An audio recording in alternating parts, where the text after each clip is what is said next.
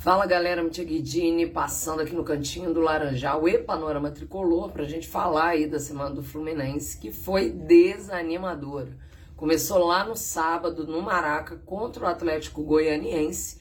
Perdemos de 2 a 0.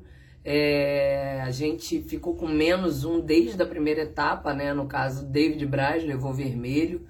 E ele teve uma opção, né? Boa parte da torcida considerou que, inclusive, ele podia ter deixado o lance seguir. E se a gente levasse o gol, a gente tinha chance de recuperar, de virar a situação.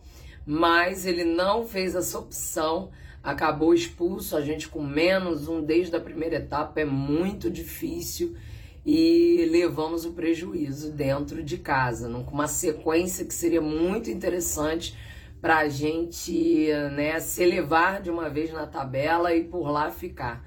Não aconteceu, viajamos para Minas, pegamos o América Mineiro e, e aí a situação inverteu, né?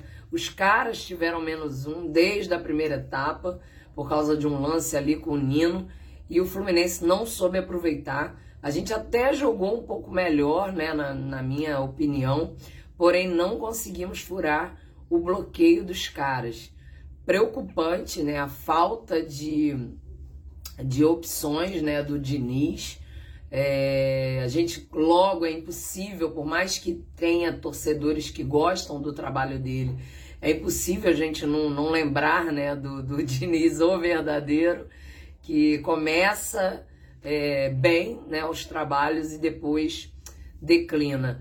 Tomara que não aconteça, né? Que tenha sido coisas isoladas, né?